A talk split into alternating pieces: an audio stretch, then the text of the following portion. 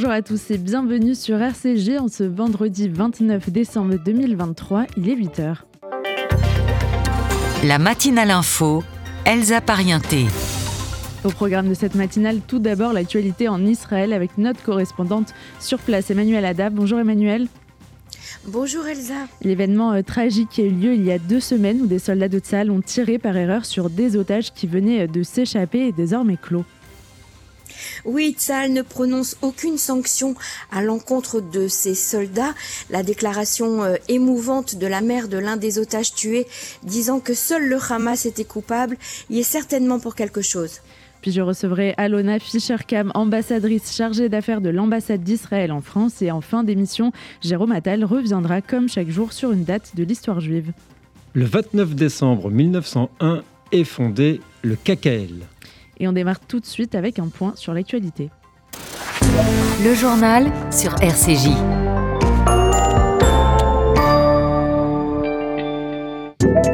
Judith Weinstein Agai, soixante-dix ans, otage au moins du Hamas depuis le sept octobre, a été annoncée morte par son kibboutz Nir Oz.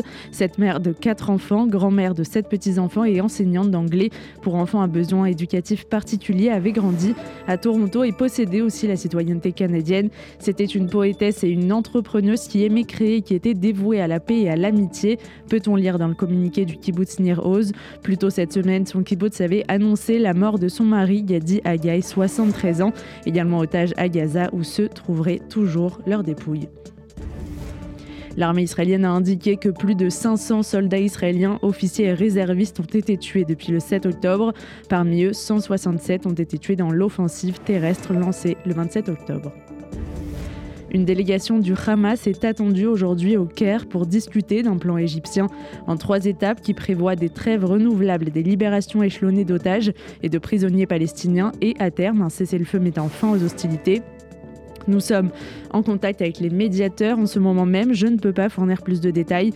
Nous travaillons à tous les ramener. C'est notre objectif, a quant à lui déclaré le Premier ministre israélien Benjamin Netanyahu lors d'une rencontre hier soir à Tel Aviv avec des familles d'otages. Les États-Unis, la France, le Royaume-Uni et l'Allemagne ont condamné l'accélération de la production d'uranium hautement enrichi par la République islamique d'Iran, révélée dans un rapport publié mardi par l'Agence internationale de l'énergie atomique. Ces faits constituent un pas dans la mauvaise direction de la part de l'Iran, avec pour conséquence le triplement de sa production mensuelle d'uranium enrichi à soixante pour cent, dénoncent dans leur communiqué Washington, Paris, Berlin et Londres, qui s'inquiètent des risques significatifs de prolifération. Vêtus de noir, tenant de faux bébés emmaillotés, des centaines de manifestants ont participé hier à un cortège funèbre symbolique dans les avenues de New York pour réclamer un cessez-le-feu et l'arrêt des bombardements israéliens à Gaza. Au son de tambour, la procession a suivi en silence une banderole cessez-le-feu maintenant jusqu'à Times Square. Des manifestants tenaient aussi des photos représentant des enfants palestiniens à Gaza. La France a accueilli deux enfants palestiniens blessés qui ont été pris en charge dans les services hospitaliers pédiatriques. Selon un communiqué du ministère français des Affaires étrangères, Paris prévoit une nouvelle opération d'accueil d'enfants palestiniens blessés ou gravement malades dès la semaine prochaine, a affirmé le Quai d'Orsay. Dans le reste de l'actualité, l'État américain du Maine a annoncé que Donald Trump ne figurerait pas sur les bulletins de la primaire républicaine en vue de la présidentielle de deux mille vingt-quatre, une semaine après une décision similaire dans le Colorado en lien avec l'assaut du Capitole en deux mille vingt et un. Et enfin, le président ukrainien Volodymyr Zelensky a remercié les États-Unis pour le déblocage d'une nouvelle tranche d'aide militaire la veille, exhortant son précieux allié à maintenir cette assistance essentielle dont l'avenir semble de plus en plus incertain. Washington avait accordé mercredi à Kiev une enveloppe de deux cent cinquante millions de dollars. Vous écoutez R C J, il est huit heures zéro quatre et dans un instant, l'actualité en Israël avec notre correspondante sur place, Emmanuelle Haddad. R C J. Ça nous soude déjà plus parce qu'on était un peu en train de tomber, on va dire ça comme ça. Et du coup là ça nous renforce et tout, c'est vraiment génial, merci beaucoup. C'est formidable ce que vous faites. Vous nous avez sauvés. Merci le F S J U, franchement. En France, comme en Israël, aidez-nous à sauver des vies. Dernier jour pour faire un don au F S J U et profiter des avantages fiscaux deux mille vingt-trois. Parce que votre cœur a toujours raison, soutenez nos actions en donnant maintenant sur f s j u point org, f s j u point org. Attention, pour profiter des avantages fiscaux deux mille vingt-trois, votre don doit être fait avant dimanche trente et un décembre. Moi, euh, oui, oui, je jette de l'argent par les fenêtres. Mais uniquement sur les autoroutes. Parce que sinon, je fais appel à Best Fenêtres. De la porte d'entrée à la pergola, en passant par les volets roulants, ils s'occupent de tout. Et comme ils sont qualifiés R G E Calibat, je suis tranquille. Ah, j'ai oublié de vous dire. Avec eux, je bénéficie même des aides de l'État. Particuliers, professionnels, collectivités. Best Fenêtres, cent trente-deux rue de Bagnolet, Paris vingtième. zéro un quarante-trois soixante-treize trente-six trente-six. Best Fenêtres, la qualité au meilleur prix. En ces temps de conflit, une lueur émerge au cœur d'Israël. Le Magen David Adom, symbole de courage et d'engagement, a besoin de notre soutien plus que jamais. Chaque don compte. Avec vos contributions, nous devons fournir mille sacs de premiers secours, mille réanimateurs cardiaques ainsi que cinq ambulances blindées en urgence. Ensemble, aidons ceux qui sauvent des vies au quotidien. Rendez-vous sur m d a tiret france point org. Reçu Cerfa en retour. Magen David Adom, association au service de la vie. Vous écoutez R C J, il est huit heures six et on prend maintenant la direction d'Israël pour retrouver Emmanuelle Haddad. Bonjour Emmanuelle. Bonjour Elsa, bonjour à tous les auditeurs. Et on commence avec un nouvel attentat qui a eu lieu hier soir à Jérusalem. Oui, c'est un attentat qui a été commis au barrage de Mizmoriah, au sud de Jérusalem, près de Aroma. Le terroriste a poignardé plusieurs personnes. Un homme a été légèrement blessé, une femme plus sérieusement. Un des blessés qui était armé a réussi à tirer sur le terroriste et à le neutraliser. Et on revient sur un événement tragique qui a eu lieu il y a deux semaines où des soldats de Tsahal ont tiré par erreur sur des otages qui venaient de s'échapper et qui est désormais clos, pardon, cet événement. Oui, Tsahal a publié hier soir les conclusions de son enquête relative à cette tragédie. Je rappelle que trois otages israéliens, Yotam Chaim, Samar Al-Talake et Alona Fischer-Kam, ont été tués par erreur par des soldats. Les otages ont fait preuve de grand courage pendant plus de cinq jours. Ils se sont cachés et ont tenté de prévenir l'armée comme ils pouvaient. Malheureusement, tous leurs efforts ont été mal interprétés par les soldats qui les ont pris pour des terroristes.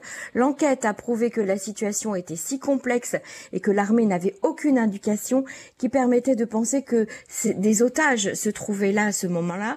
L'armée a donc décrété qu'il n'y avait pas eu faute. Et puis, il faut dire que la mère de l'un des otages a été si digne lors de ses déclarations devant la presse à l'intention des soldats. Elle n'a eu que des mots de soutien et d'affection envers eux et n'a incriminé personne, sauf le Hamas qui les a tous mis dans cette situation tragique. Par ailleurs, Emmanuel, un trésor de guerre a été trouvé dans des bureaux de change palestiniens. Les forces de la cyberunité LAV quatre cent trente-trois de Tsahal, du Shin Bet et du Magav ont mené une activité opérationnelle ciblée conjointe dans toute la Judée-Samarie. Au cours de cette opération, des fonds terroristes ont été découverts, des dizaines de millions de shekels dans les bureaux de change ainsi que dans les coffres forts, des documents et des téléphones. Tout a été confisqué par l'armée. Le ministre de la Défense, Yoav Galante, a annoncé que ces bureaux de change sont déclarés désormais organisations terroristes.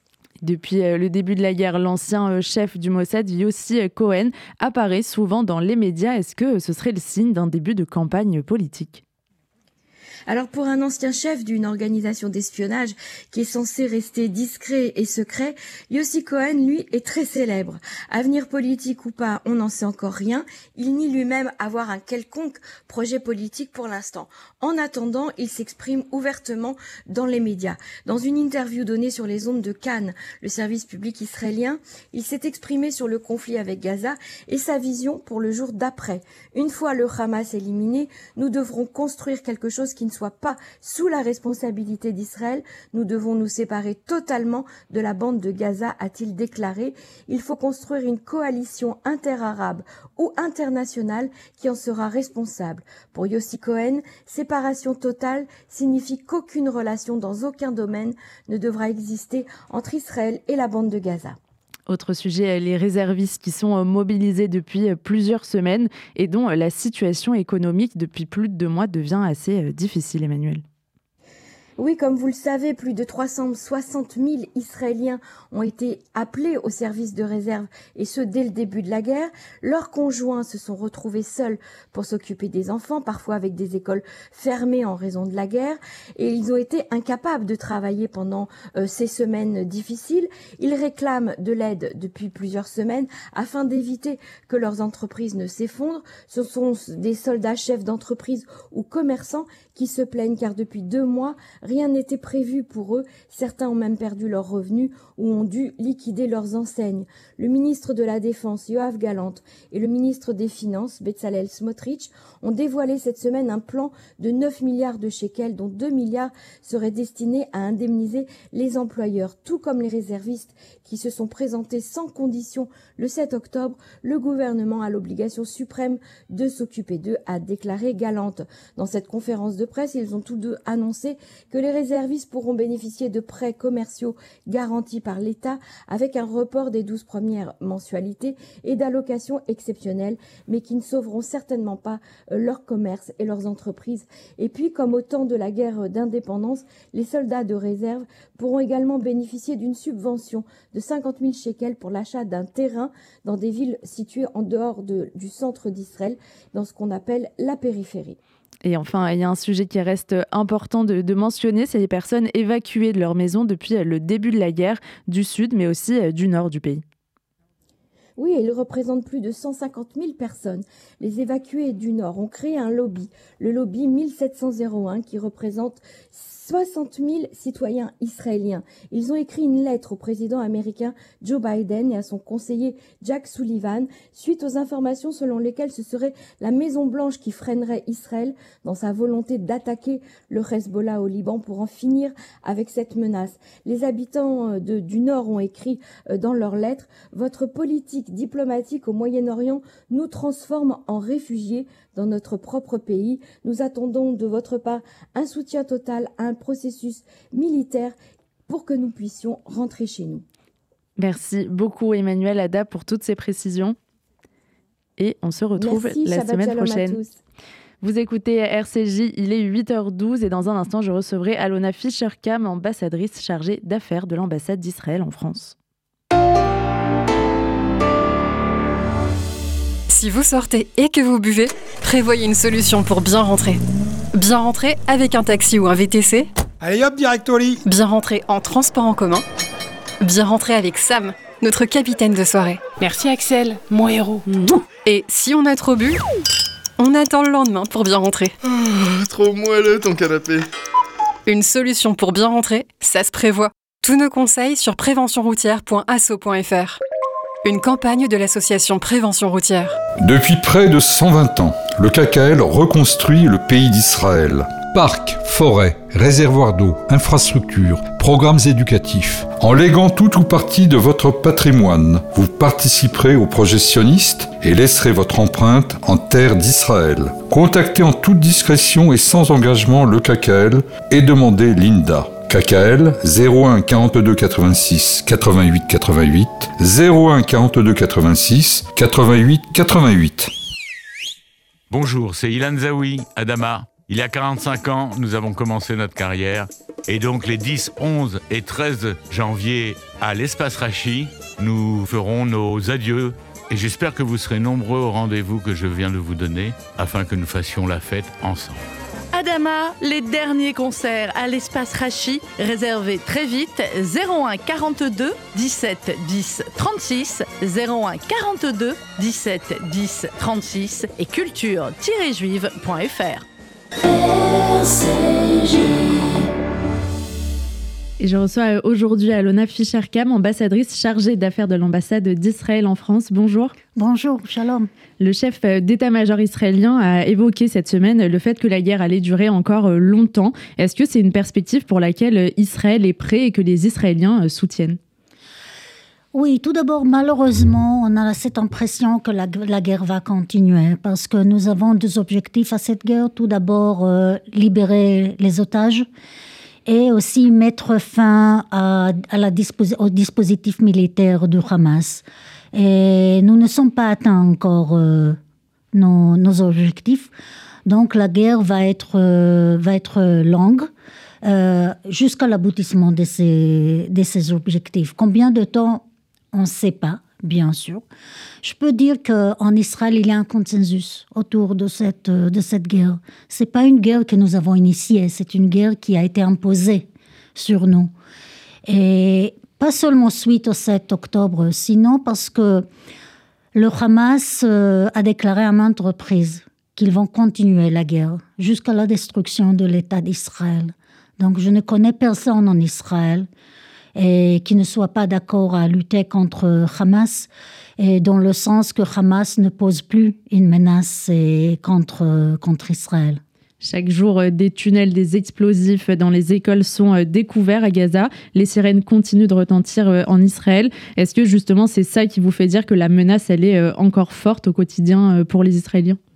Oui, absolument. Et je crois que vous avez bien mentionné le, la guerre aussi souterraine. Il y a ici une guerre à deux dimensions. Une dimension qui est la guerre, qui est la guerre euh, terrestre, et l'autre qui est sous-terrestre, avec des tunnels de cinq cents kilomètres, des tunnels complètement fortifiés, qui ne servent pas pour, euh, pour mettre à l'abri la population, sinon seulement pour faire cacher les, les terroristes. Et il y a des roquettes sur Israël tous les jours, même à Tel Aviv, et qui viennent encore de, qui viennent encore de, de Gaza. Hamas est toujours au pouvoir, Hamas toujours menace continuer la guerre contre Israël. Hamas s'oppose toujours à une trêve humanitaire. Et il faut être très clair là-dessus. C'est Israël qui a offert une autre trêve en échange des, des libérations des otages, et que c'est Hamas qui, qui refuse. Et donc, euh, nous sommes toujours, euh, nous sommes donc très, très menacés, étant donné aussi qu'il y a plus de cent mille Israéliens du Sud qui sont, qui sont évacués et qui ne peuvent pas rentrer chez eux, soit parce que leurs maisons sont détruites, bon, ça va prendre du temps à construire leurs maisons, soit parce qu'ils se sentent menacés, parce qu'avec Hamas au pouvoir, ils ne peuvent pas rentrer chez eux. Justement, avec ces Israéliens déplacés et aussi avec euh, tous ces Israéliens mobilisés en tant que réservistes, est-ce que le pays, économiquement, peut encore tenir euh, des semaines, des mois comme ça ? Ce n'est pas un secret que, que la guerre ait de, un effet sur l'économie israélienne. Tout d'abord, il y a le, les prix directs qu'on paye, comme vous avez dit, avec les réservistes qui sont mobilisés. Et euh, on a entendu qu'il y aura maintenant un peu... Euh, on va libérer quelques-uns de, de mobilisation, mais c'est une longue guerre, comme on, comme on avait dit. Et il y a des compensations, des subventions euh, aux familles évacuées, et aux familles des morts, des victimes. Et il y a encore des milliers de blessés en Israël et qu'il faut, qu'il faut traiter. Et c'est, les, c'est aussi l'agriculture qui a été affectée par, euh, par la guerre. Donc, euh, effectivement, il y a beaucoup de, d'effets de, de guerre. Et cela dit, l'économie israélienne est très, très forte. Et elle a, et elle a vécu une, une croissance très, très importante jusqu'au sept octobre.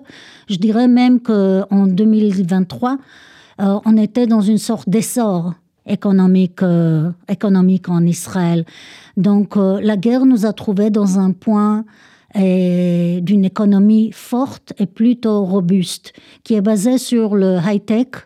Ça veut dire, par exemple, qu'il dépend moins de, de transports, parce qu'on sait bien que les transports maritimes et le transport euh, aérien et a été, ont été affectés par la guerre. Et, mais bien sûr, quand on est basé sur, euh, sur le high-tech, et c'est très robuste. L'économie est très robuste, et très forte et très stable. Donc, euh, on attend bien que juste après la guerre et après la crise, nous pourrons voir de nouveau une croissance, une croissance économique. Il y a une question que vous avez évoquée qui est toujours centrale, c'est celle des otages dans cette guerre. À la Knesset, cette semaine, Benjamin Netanyahu et Yair Lapid ont porté deux voix un peu différentes sur cette question. Et les familles d'otages sont toujours en demande d'action du gouvernement. Est-ce que Israël, aujourd'hui, ne compte que sur la pression militaire pour espérer ramener les otages vivants ? Non. Il y a toujours les négociations. Et notre objectif, c'est récupérer les otages. Si on peut le faire d'une manière différente qu'une pression militaire, on le fera, bien sûr. Mais notre expérience depuis le sept octobre est que Les deux objectifs de la guerre, mettre fin à Hamas et en même temps libérer les otages, ne sont pas contradictoires, sinon complémentaires. Que malheureusement, nous ne pouvons pas arriver à un accord de libération des otages sans avoir une pression eh, militaire eh, très forte. Et ce qu'on voit maintenant avec les otages qui sont libérés, c'est que, qu'ils ont vraiment vécu une torture psychologique et une torture physique. Il y a encore cent vingt-neuf eh, otages en main de, de Hamas, dont vingt femmes et enfants. Et il y a aussi des corps. Et on sait bien qu'ils ont assassiné au moins vingt et un otages, et dont le corps est encore aux mains de, de Hamas. Israël a pu récupérer quelques, quelques corps. Benjamin Netanyahu a été clair cette semaine sur le fait que les objectifs, comme vous le dites, c'est la destruction du Hamas, aussi que Gaza doit être dans le futur démilitarisée, la société déradicalisée, je le cite, euh, mais avec... qui, en fait, à la tête de Gaza? Est-ce que Israël, dans l'état actuel des choses d'aujourd'hui, accepterait que ce soit l'autorité palestinienne, Mahmoud Abbas, qui dirige la bande de Gaza? Israël a une ligne rouge. La ligne rouge est que Hamas ne soit pas le jour après. Pour nous, euh, il est impossible d'avoir un avenir prospère et de paix avec Gaza tant que, tant que Hamas est au pouvoir. Ça, c'est une chose. Et quand on parle de la radicalisation, bien sûr qu'ici, on parle aussi de, du rôle qui pourrait ou ne pas pourrait jouer et l'autorité, l'autorité palestinienne. À mon avis, l'autorité palestinienne a raté une occasion, une nuit, vraiment inouïe, de, de se distinguer du terrorisme. Ils n'ont pas fait. Ils n'ont jamais condamné le sept octobre. Et ça, c'est quelque chose que moi, personnellement, je n'arrive pas à comprendre. Deuxièmement, l'autorité palestinienne est très faible. Très faible.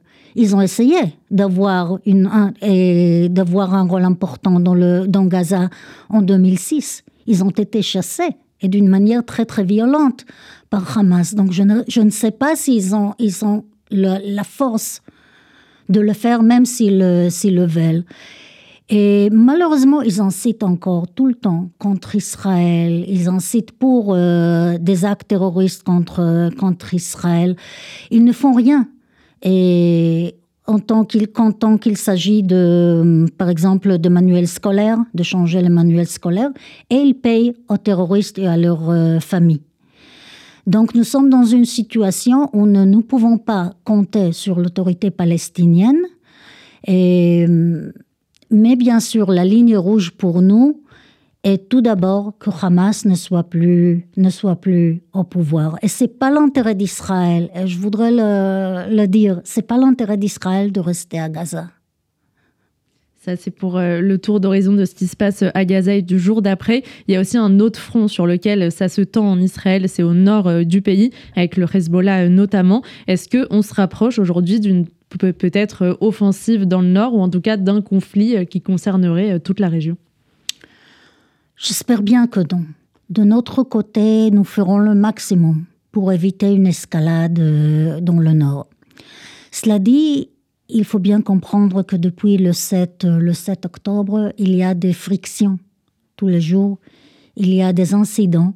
Ça a commencé avec des attaques euh, et des attaques du Hezbollah Contre, et contre des objectifs militaires, et maintenant c'est plutôt des attaques contre des civils. Et une grande partie de, de, de la population du nord d'Israël devait aussi quitter leur maison et s'évacuer au centre. Et donc nous avons une grande inquiétude concernant la, et la sécurité de notre population au nord d'Israël, qui ne peuvent pas rentrer chez eux à cause des attaques du Hezbollah contre la population civile d'Israël. Et ce qui nous inquiète aussi, c'est bien sûr le rôle de l'Iran. Et on sait bien que l'Iran finance et arme et soutient politiquement Hamas, le Hamas.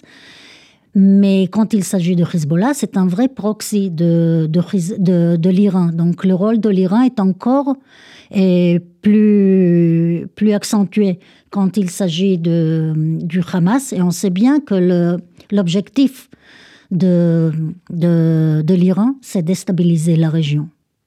Il y a aussi euh, la Cisjordanie euh, qui... Euh préoccupe l'ONU en tout cas, qui a appelé hier Israël à mettre fin aux homicides illégaux au sein de la population palestinienne en Cisjordanie. Euh, quelle est la situation actuellement euh, dans ces territoires? C'est vrai qu'il y a des cas de dérives individuelles, je dirais, mais ils ont été tous traités et par l'armée et par le gouvernement. Le gouvernement et l'armée ont dénoncé tout acte de violence illégale, et même quand il s'agit bien sûr du côté, du côté israélien, on le décourage et surtout on, déno- on, et on, on emprisonne ces gens-là. Donc euh, il y a toute une punition, une, un système de punition, parce qu'Israël c'est un, c'est un état de droit, c'est un état de droit. Donc euh, on punit. Et ces gens qui perpètrent des de violences, euh, de, de violence, et ce sont vraiment des cas de dérives individuelles.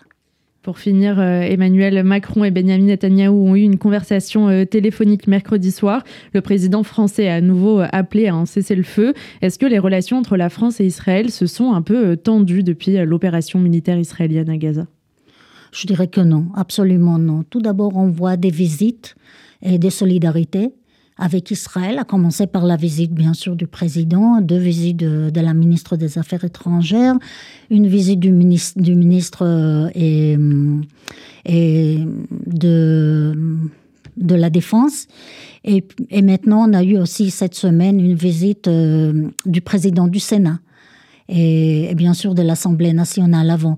Donc, on a toutes sortes de visites de solidarité. Et le message que nous recevons est que la France reconnaît le droit d'Israël à se défendre. La France reconnaît le droit d'Israël à récupérer tous les otages et à mettre fin au Hamas.